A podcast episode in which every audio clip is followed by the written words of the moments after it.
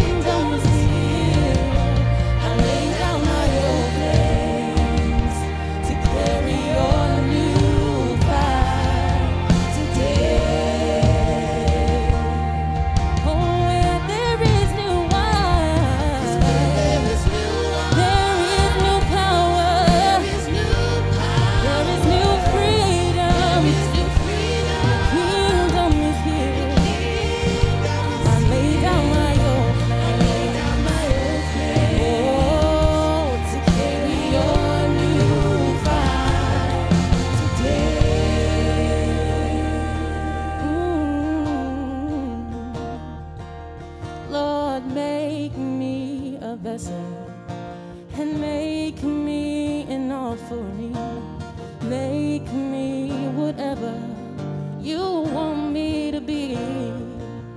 God, I came here with nothing.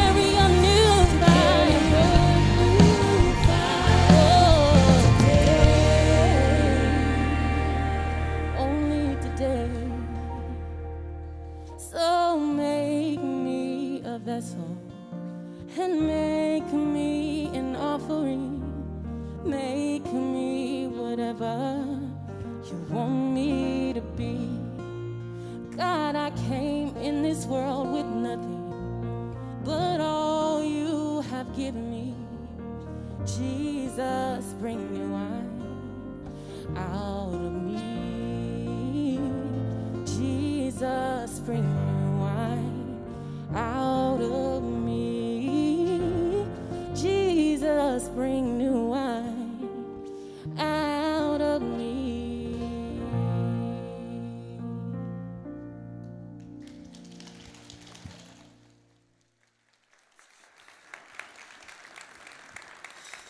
good morning. Well, I hope you're excited to be here, whether you're in the auditorium or listening from home. Thank you so much for joining us today. And that was so beautiful, was it? Wasn't it? It was just a great way to start the day, and especially our topic for today, because the sentiment behind that song, uh, really through a lot of different expressions, really comes down to the willingness to change.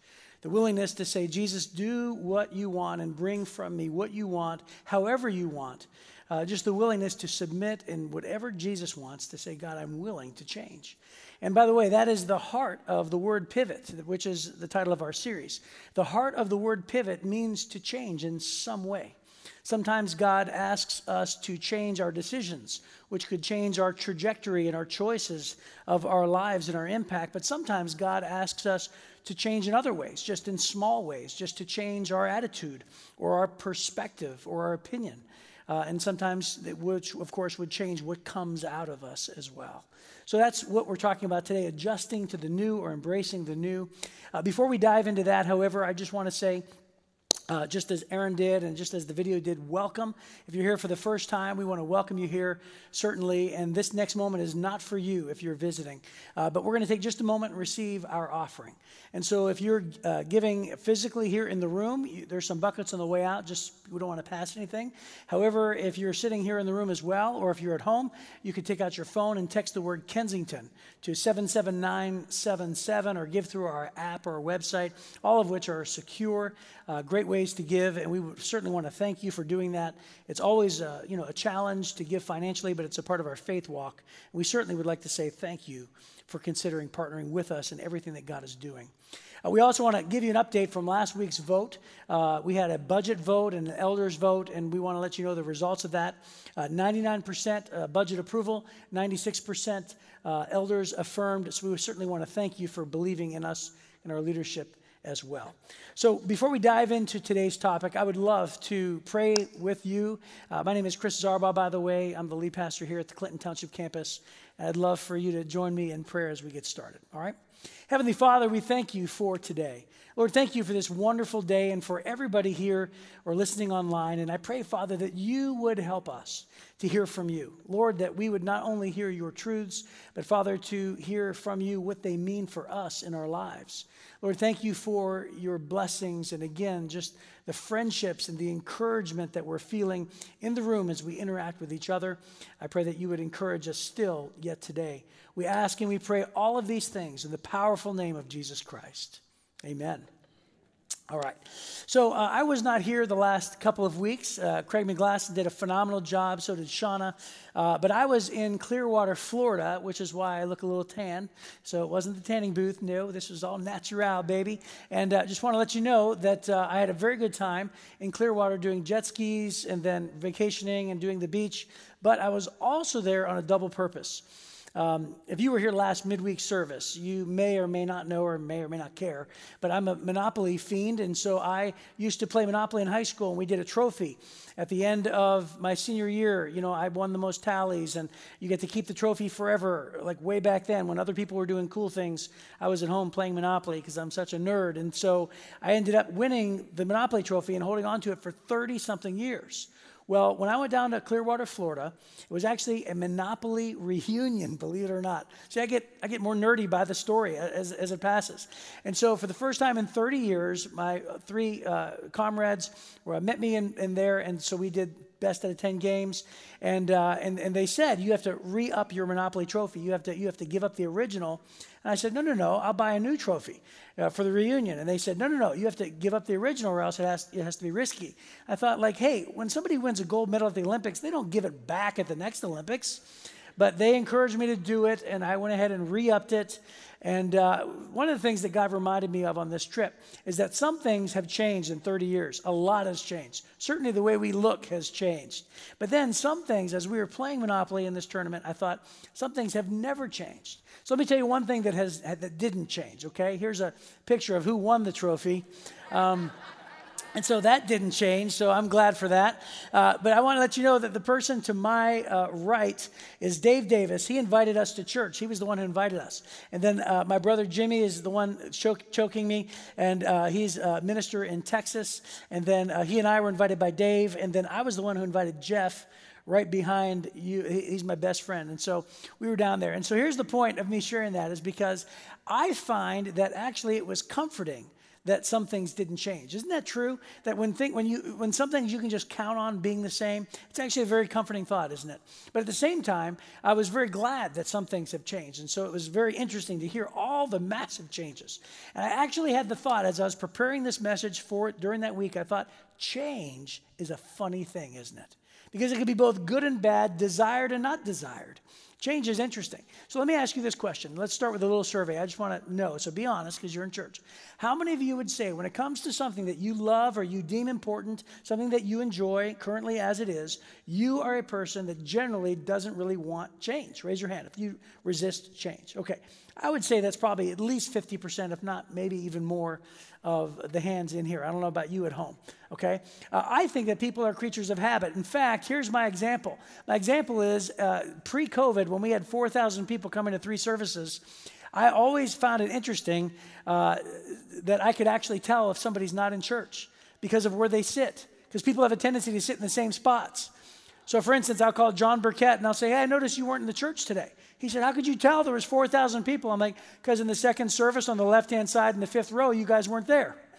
Because I looked over and I glanced, like, I already know, I already know, Amber and Peter, you're going to be right here. I know it every single Sunday. I, I, know, I know where people are going to be around the auditorium most of the time. How many of you would say, I'm a person who tends to sit generally in the same spot? Raise your hand. See, that's most of us. We are creatures of habit, and it, it's partly because we have preference but it's partly because we don't like change as well. How many of you would say, I have a tendency to order the same things in certain restaurants? I'm a, I'm a person who does that, okay? How many of you would go as far as to say, I'm actually a person who doesn't even like to stray from my routine, my comfort zone of routine? All right, very good. Now, Now, let's go the opposite just to give you uh, freedom uh, lovers. How many of you would say, I run toward change? I love change. I love change. Great. The three of you who raised your hand, that's wonderful. Good job. All right, very good. So, if you're a person who has a tendency to resist change, then perhaps maybe you identify with this next person. So, watch this. This is my zone. I like it. It's what was taught to me, it's what I know, and it works. It is a beautiful thing to wake up every day and know that I finally got it all figured out. What's that? Yeah, it, it is amazing. It's, it's very satisfying. You want to come in my zone? Yeah, absolutely. Sure, it's the best. I think you're really going to like it. But there are a few ground rules. First rule you have to do and believe everything I tell you. That's the only rule. Does that sound good? Well, I look forward to showing you around. what? You have ideas? Okay, that's that's great. Your brain thinking and everything. Um, look, everybody has suggestions. Uh, but your ideas might not work in my zone, and I don't like messy. Look, you have no idea how hard I've worked on this. Years of, of case studies and research and trial and error, a lot of error, and I really don't want to relive any of those. Thank you very much. So, unless your little fancies line up with mine, you're not going to fit in my zone. Got it? Okay, Okay, good. Great. Now, would you like to come in? Oh, really? You're inviting me into your zone? Isn't that cute, your own little zone? Yeah, let me think about that. No, and I'll tell you why. If I leave my zone and come into your zone, then who's gonna protect my zone? All my hard work, it's gonna be under attack by new thoughts, new ideas, new perspectives. It's gonna be a mess. It just makes me sick thinking about it. So as you can see, I can't afford to go into your zone. Um, but thanks for the offer. That was really kind of you, and good luck with that. As I was saying, this is my zone. I like it, it works. Feel free to stop by anytime, and I might let you in if you don't make a mess. How many of you identify with that? Because again, we all understand that change is the enemy of comfort zone, isn't it? It's almost like, hey, I'm in my comfort zone, and if you want to come this way, then please you change. But if you want me to step outside of my comfort zone, that means I have to change, and I'm not willing to do that. And so when it comes down to it, I think all of us can relate to that to some degree, and here's why. Because I consider myself a person who actually embraces change. Uh, I, I, would like to think so. Maybe I'm fooling myself, but I actually say I like change in, in a lot of areas. But if I'm honest, there are certain areas of my life that I would say, okay, God, please don't mess with that area. You know, there's an area of my life, and it could be any any area at all. It could be something externally, it could be something internally, it could be something relationally, financially, uh, you know, trajectory, whatever it is. When it comes to my choices and my destination, my destiny, I mean, it could be anything. If I'm just truly honest, there are most things that I'm open to change about, and there are certain things that I just don't want to change. So if you can relate and you have a tendency to resist change, then I would say that tendency, when it intersects with our faith, there's a problem because there's a friction that perhaps stunts our growth, and it's because change is the one tool, it's the main tool in God's toolbox when it comes to our faith. Uh, God is all about change. Not about himself, about us. God is not about change, about himself. After all, the Bible says that God is the same yesterday, today, and forever. Uh, God's standard of sin in the Old Testament is, this, is God's standard of sin in the New Testament. He has never changed. The only thing that's changed is God's response to sin, and that's, that's a drastic change. And that's because of Jesus, and we're going to get to that in just a minute. However, I just want to say that God's not about change because of himself, He's the one who does not change. However, his constant thing, or the constant thing that we experience with him, is that the agent of change is his main toolbox. The Bible says that he is changing us from glory to glory, that we, that we are to be changed, you know, just little by little, and sometimes in big steps and in small steps. Uh, the Bible says also that He is conforming us little by little to, uh, into the image of His Son, which of course we will never reach until we get to heaven, this side of eternity. But that is God's goal for us. Every single time that God challenges us with something, uh, there is some sort of change that takes place. We either have to change our minds, our perspective, and sometimes it translates into changing our decisions, our actions, our trajectory, and our impact, which is the very definition of the word pivot. In fact, there's a couple sentences, a couple statements for today, and here's the first one. I believe that whenever God wants to do a work through us, it always starts with a change in us. That God is always about changing us. And whenever we're confronted with something, especially something that calls us outside of our comfort zones, there's the smallest and could be up to the biggest change of our lives. God is all about change. And listen, not only is it just change internally, but isn't it true that we go through life experiencing changes externally and circumstantially around us as well? Think about it. Our jobs change, our health changes, our relationships change over time. Challenges and temptations come and go. New people come into our lives, and those who we love sometimes leave. Uh, society changes, traditions change, leadership changes, and even some of our beliefs and our perspectives change over time. And when things on the outside change, God then once again challenges us to deal with it by changing something on the inside of us. So, when, as we're faced with change, every time we have to learn to adjust our attitudes, our perspectives, our habits, our choices, and our very demeanors. In fact, the next statement that I would make would be this I believe the best way to deal with change on the outside is to change on the inside. And so I believe that the agent of change that God has us, you know, uh, he, he calls us to be open to is something that we can find in the scriptures as well. In fact, this next story is a story about Peter. And so Peter is having a hard time with change. Now, before we dive into the story, I have to kind of give you a disclaimer. Uh, when, we, when, I say the word change, we're talking about all sorts of changes, not just Peter's challenge. But however, Peter's challenge is he's having a hard time with two people groups that don't like each other. Now, again, we're going to focus on that in the story. However, whenever God calls us to change, I'm talking about all kinds of change. Being open to the concept that God is a God who asks us to step outside our comfort zones. He's a God that asks us to consider new perspectives, to do things not the way we think in our own tendencies, our own, you know, kind of opinions or the way that we were raised, but however, to adapt, to consider, to reconsider God's ways, to love others, or to, you know, again, live with risk or you know not necessarily cling to safety in our lives and so it's all sorts of change however peter's challenge was a change in the way that he grew up versus the way that god designed this new thing called church here's the, here's the reason why i say that because in order to understand Peter's struggle, Peter's struggle, we have to understand his background. Peter grew up as a Jewish boy. And in the Old Testament, we are told that, that Jews were God's chosen people. God, you know, displayed his glory and his message and, and everything else through the Jewish people through the Old Testament. Jesus comes along on the scene in the Gospels, and what does he do? He dies on the cross for all humanity, changing the system. No longer do you have to, you know, gain favor with God by obeying the laws of Moses and sacrificing animals, but Jesus, the ultimate sacrifice, dies once and for all for all of humanity He's buried, he rose again. He establishes this brand new thing called the church. But something else changed. It's not just, you know, getting to heaven by not obeying the law, it's getting to heaven through faith, but it's more than that.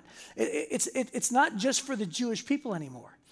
God says it's for the Jewish people and everybody else who they refer to as Gentiles. So you're either Jewish or you're non Jewish, and all non Jewish people are Gentiles. And so the gospel is for everyone. Now, think about this. Peter is one of the most celebrated and well known of the 12 apostles. Peter is primarily called to bring the message to the Jewish people. He's an expert at being a Jewish boy and a Jewish man. He understands. And by the way, it's worth mentioning that, in, that in, if you're a Jewish person, it, it's all about gaining favor with God by being a part of the right family, following the right traditions, and for men, having the right kind of surgery. Does anybody know what I'm referring to? Okay, very good. Um, eating the right food, having the right upbringing, ha- knowing the right precepts and the laws, aligning with the right politics, having the right heritage. I mean, everything that Peter, you know, grew up with and understood, Jesus comes along and says, big change. And so, what does Peter do? He dedicates his life, for the most part, preaching to everybody, but focusing on the Jewish people who understand him. Now, we, we know that the Jewish people today, most uh, people who say, I'm Jewish, they would say they don't recognize Jesus as the Messiah. This is primarily Peter's assignment. They would say, no, Jesus is the long awaited Christ, the Messiah.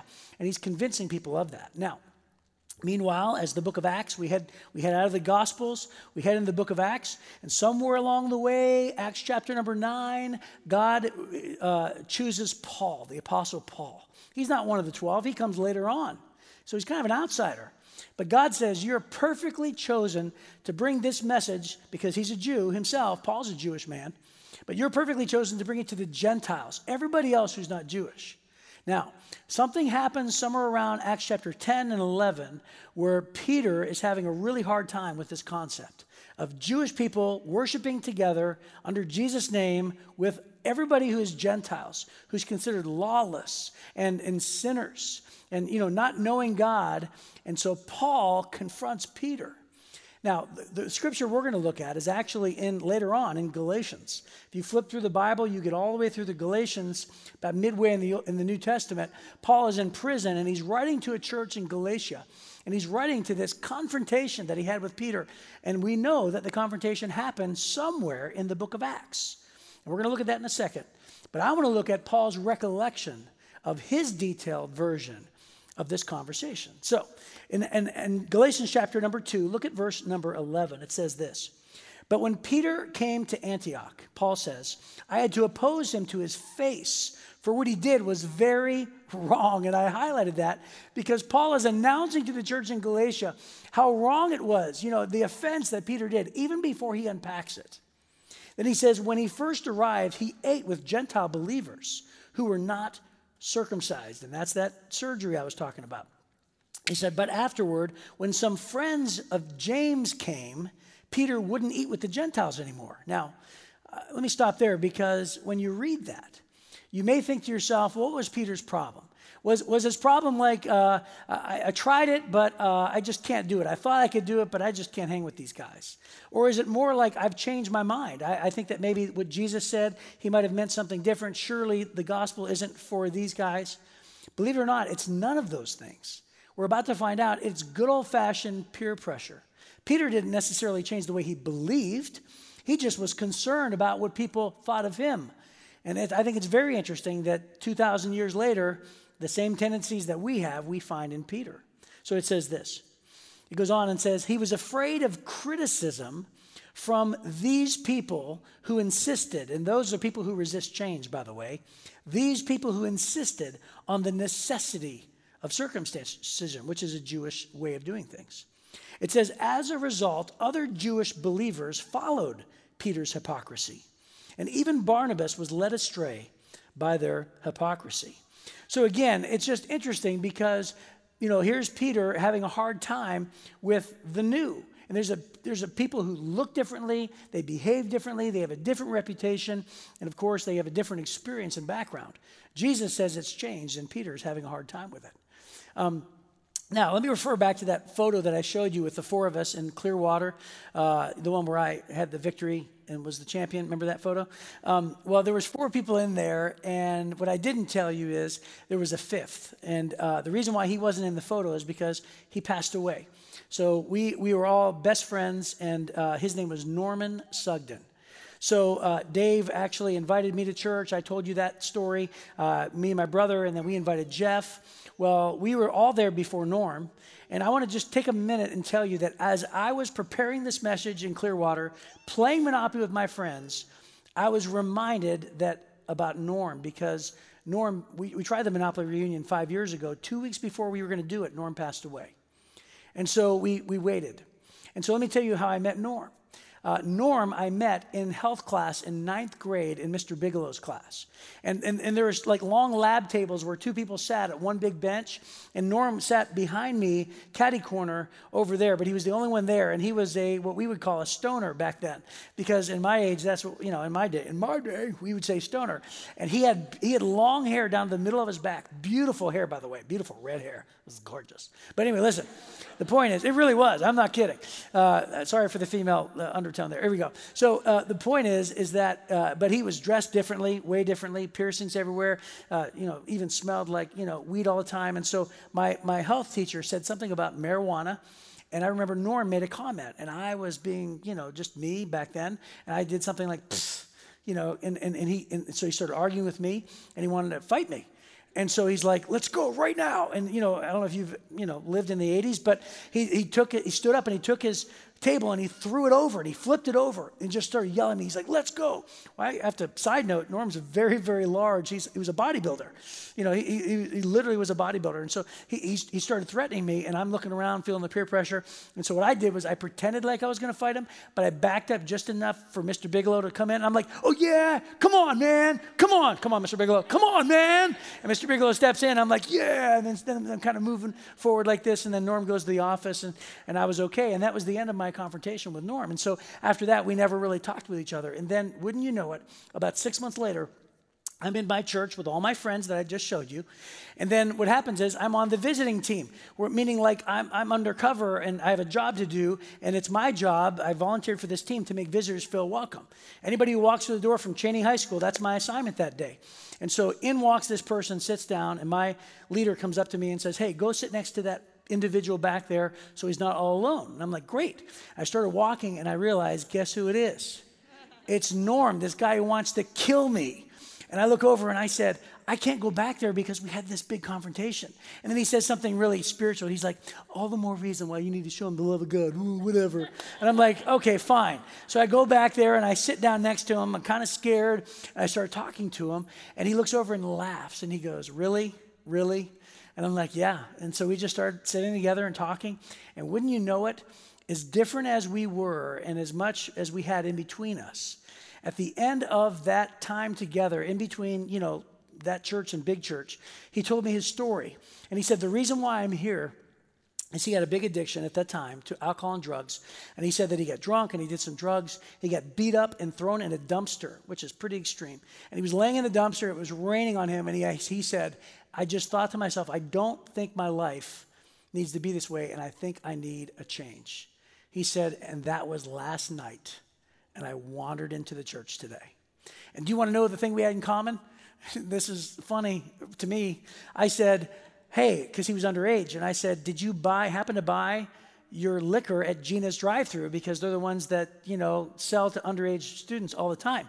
And he's like, Well, yeah, of course, Gina's drive through. I'm like, that's my family business. My mom is Gina. And he's like, You're kidding. Is that your brother who gave it to me with the tattoo? I'm like, Yeah, that's Donnie. And so we started talking and we had this thing in common. That was our bond at the time.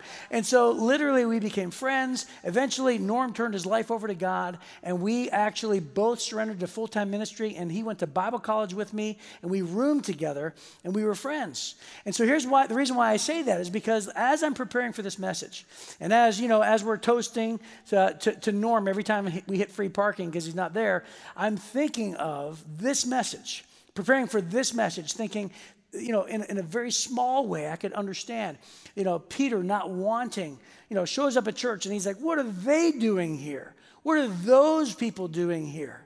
And yet, they're only going to come together through the change that God brings. And by the way, the change that God brings is the power. Jesus comes with the power to love and forgive all people. But then not only that, but gives us the power to love and forgive the same people. So it goes on, and it says this verse number 14. When I saw that they were not following the truth of the gospel, Paul says, uh, which by the way was the same power and change I just talked about, I said to Peter in front of the others, Since you, a Jew by birth, have discarded the Jewish laws and are living like a Gentile, in other words, you're not striving under the old ways anymore. Why are you now trying to make these Gentiles follow Jewish traditions? You, are, you and I are Jews by birth, not sinners like the Gentiles. I love how Paul is able to identify with Peter's struggle. He says, Yet we know, we know that a person is made right by God by faith in Jesus Christ, not by obeying the law. And we have believed in Christ Jesus. And every time that Paul refers to uh, Jesus as not Jesus Christ, but Christ Jesus, he's emphasizing the work of God, which is, you know, only by God is all of this possible, by faith, changing the system. And we have believed in Christ Jesus so that, or for the purpose of, that we may be made right with God because of our faith in Christ, not because we've obeyed the law. For no one will ever be made right by obeying the law. Let me just pause and just say this. This may be a change of thinking for you as well. Because you may think that getting to heaven is like, hey, as long as my good outweighs my bad, by the time I get done with my life, I'll get to heaven. Somebody once told me something about obeying the Ten Commandments. I try to be good. And I have to tell you that that is in the Bible, but it's part of the old system. There weren't, by the way, 10 commandments. There were 613 precepts that Moses brought. You know, 248 thou shalt and 365 thou shalt nots. And God didn't bring it to show us that we could obtain, you know, every, you know, law and obey everything so that we might obtain heaven. He brought all those laws to show us that you and I don't have a shot at making it to heaven by ourselves. And that Jesus came to die on the cross to say, you can't get there by the law. You can get there through faith by simply believing and trusting, not in what you can do, but what I have already done for you on the cross. I believe the same change that Peter was struggling with could be a change in perspective for you today. Just knowing if this is brand new news for you, take heart, knowing that God doesn't love you just because you go to church or jump through the hoops or check the box or run faster. That is not what the Bible says. Uh, you know, God doesn't love us if or because, God loves us in spite of, in spite of our sins. In fact, I always say this, but I love saying this. I bet you the only thing we have in common in this room and listening online is every single one of us are imperfect people. You have your own set of issues to deal with every single day when you get out of bed, and so do I. And consequently, all of us are in need of a Savior. And so this is the truth. This is why Paul was chosen. He's an expert at, at expressing this new thing. And I love how Peter is struggling, and, and not just Peter, but the friends of James are struggling with God doing a great work in those people. Those people. And so let me ask you this question. Everybody has somebody that they probably can consider as those people. Who are those people in your life? Uh, is it somebody who votes different than you? Because there's no shortage of that this come, upcoming season, is there? Is there is, are those people somebody who maybe perhaps has a different skin color than you, or perhaps somebody who uh, sins differently than you? Like, you know, uh, a guy sin, I'm not perfect, but they sin in a different way, and oh, you know, and those people, and even though that I sin, and you know, everything's level, it's still different. And is it somebody who perhaps worships different than you, or perhaps maybe doesn't worship at all? Is it somebody who perhaps makes a different amount of money than you? Whatever it is, whoever those people are, again, when we're talking about change, it could be any change, but for Peter, it's this kind of change. It's the, it's the change of accepting other people and knowing that only through God's power, you know, the answer is love and grace and forgiveness. And that's the approach that brings these two people groups together. Now, here's what I love about this is that we're not given the timeline in the book of Acts. So if, if I, uh, let me see, timeline works this way. So, so Galatians would be written in the New Testament somewhere over here. If you were to back up in the book of Acts, we know that Paul had this confrontation with Peter sometime, you know, Acts, Paul, Acts chapter 9, Paul comes on the scene. Uh, Acts chapter 10 and 11, Peter's struggling. I don't know, did, did Peter and Paul have a conversation before or after this next verse? But we're going to kind of back up and actually see Peter's struggle and actually what he's learned. And so I've divided it into two different categories. Here's the first one. This, this verse represents Peter's persuasion. Peter's persuasion. Look what it says in Acts chapter number 10, verse number 28. It says, Peter told them, and that's, he's referring to a guy named Cornelius, who's a Gentile, who's approaching him about having dinner with Gentiles. And so Peter told them, You know it is against our laws for a Jewish man to enter a Gentile home like this or to associate with you. But, and that's a big but, by the way, and I like big buts, and I cannot lie.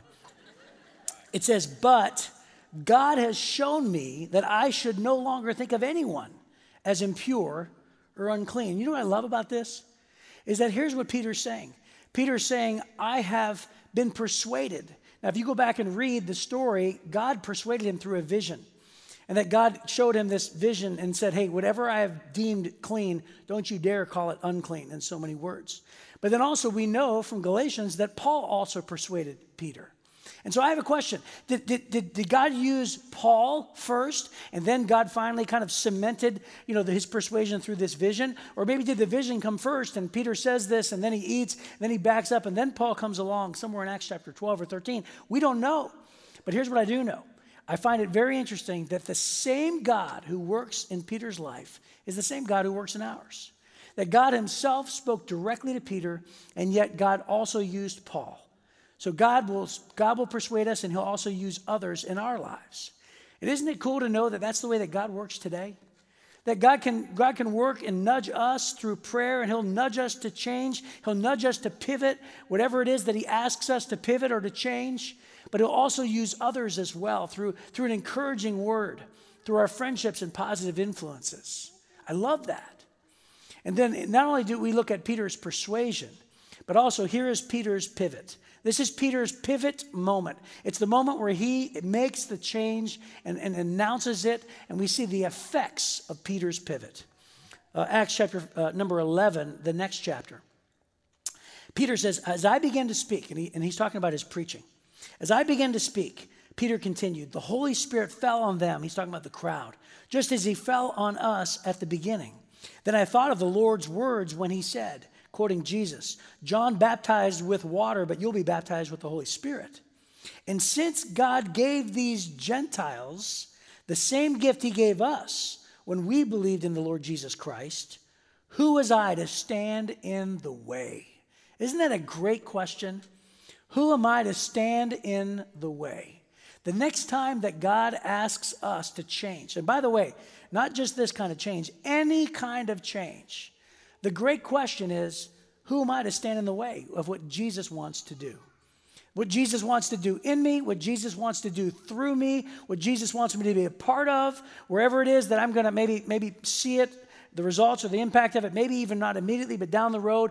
Who am I to stand in the way of the change that God wants to bring? What a great question. Peter's pivotal moment. And then the next verse, and this is the last verse, it reads this way. It says in verse number 18, when the others heard this, you know, Peter saying this, they stopped objecting and began praising God. And they said, We can see that God has also given the Gentiles the privilege of repenting from their sins and receiving eternal life. And you know what's amazing about this is that Peter's pivot produces more change. And that's what happens. That's how God works. Change produces change and we see God changing the hearts of others, then all of a sudden the change begins to birth because that's, that's how it works. Hey, listen, whatever your political view, whatever your uh, belief system, whatever your differences, whatever your hangups about anything in this world, guess what's going to get it done? The love of Jesus is going to get it done. That's it. It's always the love of Jesus. And when we allow God to, to, to, change our hearts, regardless of what we say or what our opinion is or what our beliefs are, or, you know, whatever hangup we have, whatever, you know, uh, comfort zone that God's calling us out of, whatever money that we're called to give, whatever we believe about holding on. I mean, it could be any category whatsoever. The love of Jesus gets it done. And we ask ourselves, who am I to stand in the way? And then here's what happens others see it, and then God begins to use you as a part of their persuasion. And that God speaks to them. And that's how change happens in our lives. We become an encouragement to everyone around us. So here's the final statement for today. The statement is this that God, who never changes, constantly changes things and asks us to embrace change by changing ourselves. Four statements, one sentence. The God who never changes, and thank God he doesn't constantly changes things in our lives, and we have to realize that. That's a reality whether we like it or not. But He asks us to embrace change. How? By changing ourselves first. Let me tell you this last, uh, this last quick story, and I'll be done. Um, I've told this story about three years ago, and uh, I was invited to go down to Texas with some college students uh, to go down as a part of Louis Giglio's big college day, one day, 100,000 college students. And I brought about 60 or 70 college students. We went down to Bells, Texas. And we arrived there, and they actually like told us to park our car like seven miles away. We were stranded in this field. We had these tents. And all of a sudden, nobody told us this, but a monsoon came in. And I'm talking about, I mean, it was unbelievable. It was a wall of rain that hit us, and it was the heaviest rain that I've ever been in. Lightning struck and, and actually hit two kids on the field. I'm, I'm, not, I'm not kidding. They went home all charged up. They didn't die. Uh, it is true, though, they got struck by lightning. And I remember it was the most miserable I've ever been because I like I don't like to be wet. I mean, wet socks and wet underwear are the worst things in life. And so I actually laid there on my blow up mattress in my, in my tent. After setting it up, after being soaked, it, it, it poured as we were setting up the tents. So everything we owned was soaked. Like we threw it in the lake. I blew up my blew up mattress and I tried to sleep, but it's thundering and lightning. And every five seconds, I'm scared out of my mind, couldn't get to sleep. And then I woke up drowning because, you know, the mattress is like sunken in and it's dripping. And so literally my face is underwater. And then all of a sudden, like I woke up and it's in my lungs and I'm coughing and I actually thought I was drowning. I mean, I'm telling you, I've never been more uncomfortable in my life. And I remember the next day waking up and just being so upset. And I was just like getting up at six in the morning and I'm just, I'm just determined we're leaving. I'm like, I'm going to go into a hotel. I don't care if I, have, if I have to put on my personal credit card. Everybody's leaving. We're going to a hotel. We're ditching this place. And I'm, I'm really fired up. And I walk outside and I notice that I'm the only one who cares. They're all doing slip and slide. Whee! Nobody cares. They're all loving life, and I'm the only one upset. And I'm thinking, I can't believe this. And I was more uncomfortable than I ever have in my life. Well, after the, the conference, after the two day conference, I ended up feeling like God was telling me, Chris, this is actually part of your problem. You don't like it when you're uncomfortable. And it doesn't just translate into physically, it means your whole life. And so I went back with my brother who lives in Texas, who met me there the one you saw in the photo. We went back to that spot, and I said, This is where my tent was. And, and so I prayed a prayer on that spot, and I said, God, make me uncomfortable in my life. God, I pray that I may never get too comfortable. And I pray that whatever it is that you ask me to do, that I have the courage to do it. I pray I may have the ears to hear it whenever you call me outside of my comfort zone. For whatever it is, I pray, God, that you would make me uncomfortable. Don't ever help, you know, don't ever allow me to get too comfortable to not listen to what you're asking me to do. And that prayer, by the way, led me to Kensington because God had some really big things going on in my life. And it ended up with me leaving Georgia, Atlanta, Georgia at the time, and moving here. And we never know what God's going to ask. And in that case, God took a really big event to prepare me for a really big change. But I would just ask you are you and I willing to just say, Jesus, you're enough? And whatever it is that you want me to do, I'll, I'll, I'll, set aside my own agenda. God, I'm sorry for not listening. I'm sorry for being selfish. And God, the only thing I want is you and what you want for my life. Whatever change it is, God, I'm just willing to accept it because that's who you are. You are God who never changes, who always asks us to consider change. Would you pray with me? Father, thank you for this time together and thank you for your word. I pray, Father, that we would not only hear your truths, recognize, Lord, your ways, but also understand what it is that, that it means, uh, what it means for us, what it is that you want us to do.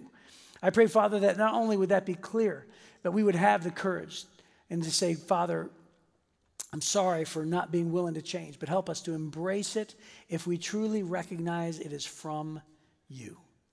And Father, we know it's going to be a great change. We know it's going to be for better. We know, Lord, it's going to be for our benefit and for your glory. And so we trust you. We pray all of these things in the powerful name of Jesus Christ. Amen.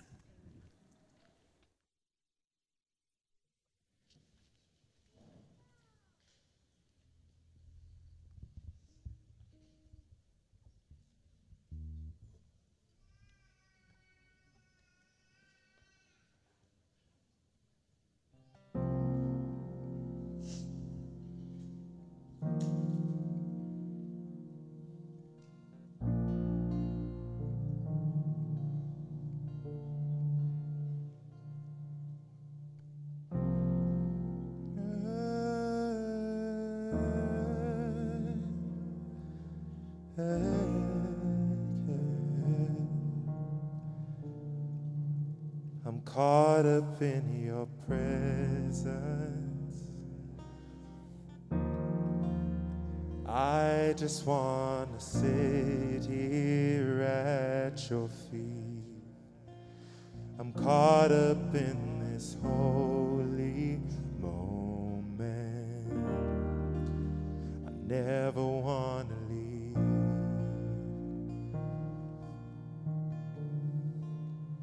I'm not here for blessings. No, Jesus, you don't owe me anything. And more than anything that you can do, I just want you.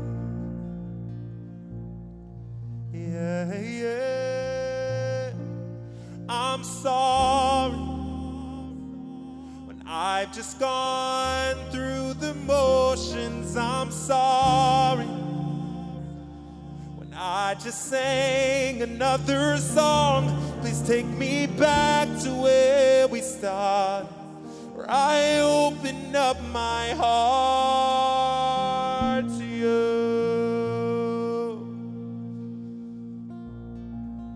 And I'm sorry when I just came with my agenda. I'm sorry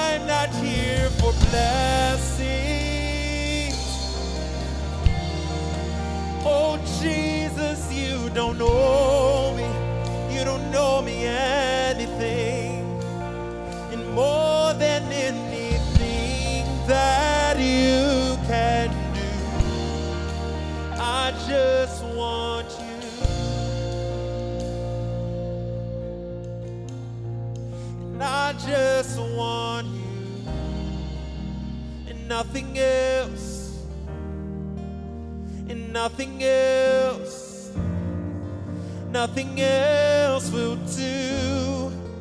I just want you, and nothing else, and nothing else, nothing else will do. If that's your heart's cry, I want to invite you to stand and sing this with us. I just want you. And nothing else, nothing else, Nothing else, nothing else. nothing else will do. I just want you I just want you. and nothing else, Nothing else, and nothing else, nothing else, nothing else will do. else will do. I just want you,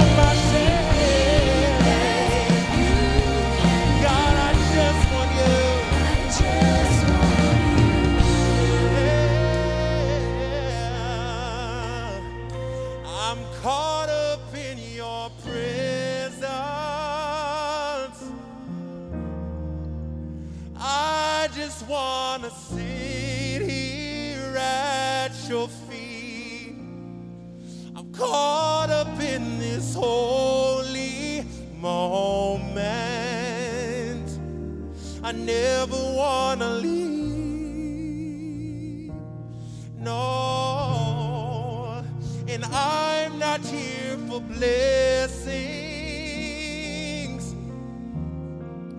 Oh, Jesus, you don't owe me anything. And more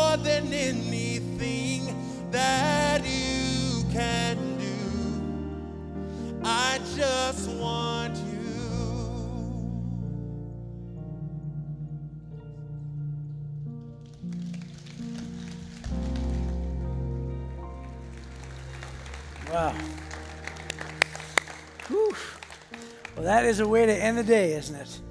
And uh, just the sentiment behind that, nothing else, and then also coupled with uh, the idea that, like, God, sorry for my own agenda. You can almost connect the last song with the first song that we sang. God, whatever you want, I just want you. I want you, what you want in my life. I pray that we may be open and willing, that we may not be closed off or just, you know, uh, you know, just so set in our ways or our comfort zones, whether it be, you know, internally, externally, whatever it is. Whatever God is challenging us with or inviting us to, I pray that we may have the courage to say, God, what does it mean for me? And then be willing to hear it and then respond to it. And God will use His word and, and, and through the power of His Holy Spirit, but He'll also use others because that's the way that God persuades us. And I pray that there would be uh, constantly uh, small pivots in our lives that kind of nudge us down to His perfect will and way to, to a life of blessing and abundance and, and a life of significance because, after all, you know, it's always going to be for our benefit and for His glory. And that's what we want to say at the end of our lives. So, thank you so much for being here, and hopefully, we'll see you next week. God bless you. Thank you for coming.